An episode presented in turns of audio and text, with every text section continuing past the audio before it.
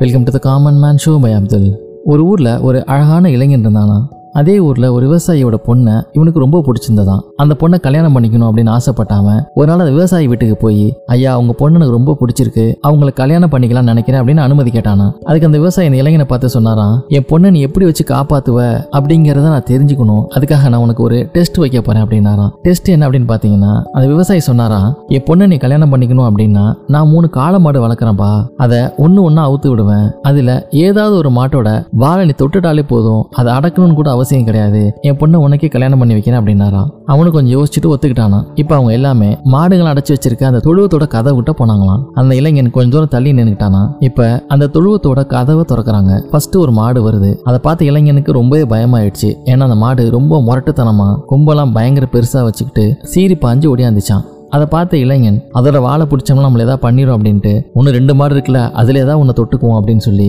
விலகி நின்னுட்டானா. கொஞ்ச நேரம் கழிச்சு ரெண்டாவது மாடை அவுத்து விட்டாங்களாம். அது முதல்ல வந்த மாடை விட இன்னும் முரட்டுத்தனமா நல்ல பெரிய மாடா வந்துச்சான் பார்க்கவே பயங்கரமா இருந்துச்சான் இளைஞனை நோக்கி ரொம்ப வேகமா ஒடியாந்துச்சான் அதை பார்த்து பீதி அடைஞ்சாம விலகி போய் ஒரு ஓரமா நின்னுக்கிட்டானா. இப்போ அவன் மனசுல ஒரு குழப்பம். ரெண்டு மாடை விட்டுட்டோம். இன்னும் ஒரே ஒரு மாடு தான் இருக்கு. அது எப்படி வந்தாலும் சரி அதை அடக்கிடணும். அப்போ தான் நம்ம அந்த பொண்ணை கல்யாணம் பண்ணிக்க முடியும் அப்படின்னு முடிவெடுத்தானா. மூணாவது மாடே அவுத்து விட்டாங்க.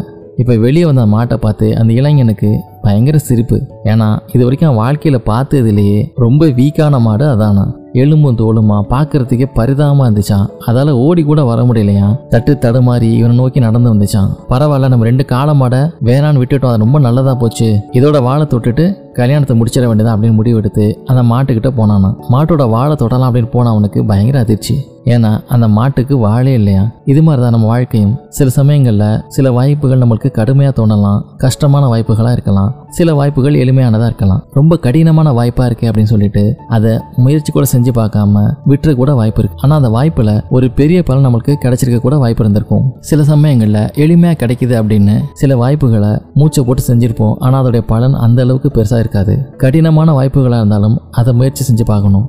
ஒன்று அதன் மூலம் நம்மளுக்கு பலன் கிடைக்கலாம். இல்லை அந்த வாய்ப்பு நம்மளுக்கு வெற்றி அடையல அப்படின்னா கூட அதுலேருந்து ஒரு பாடத்தை நம்ம கற்றுக்க முடியும். எளிமையோ கடினமோ கிடைக்கிற வாய்ப்பை எப்பயுமே நழுவ விடாமல் இருக்கிறது தான் ஒரு அறிவார்ந்த செயல். இதே போல் இன்னும் ஒரு இன்ட்ரெஸ்டிங் எபிசோட உங்களை மீட் பண்ணுறேன்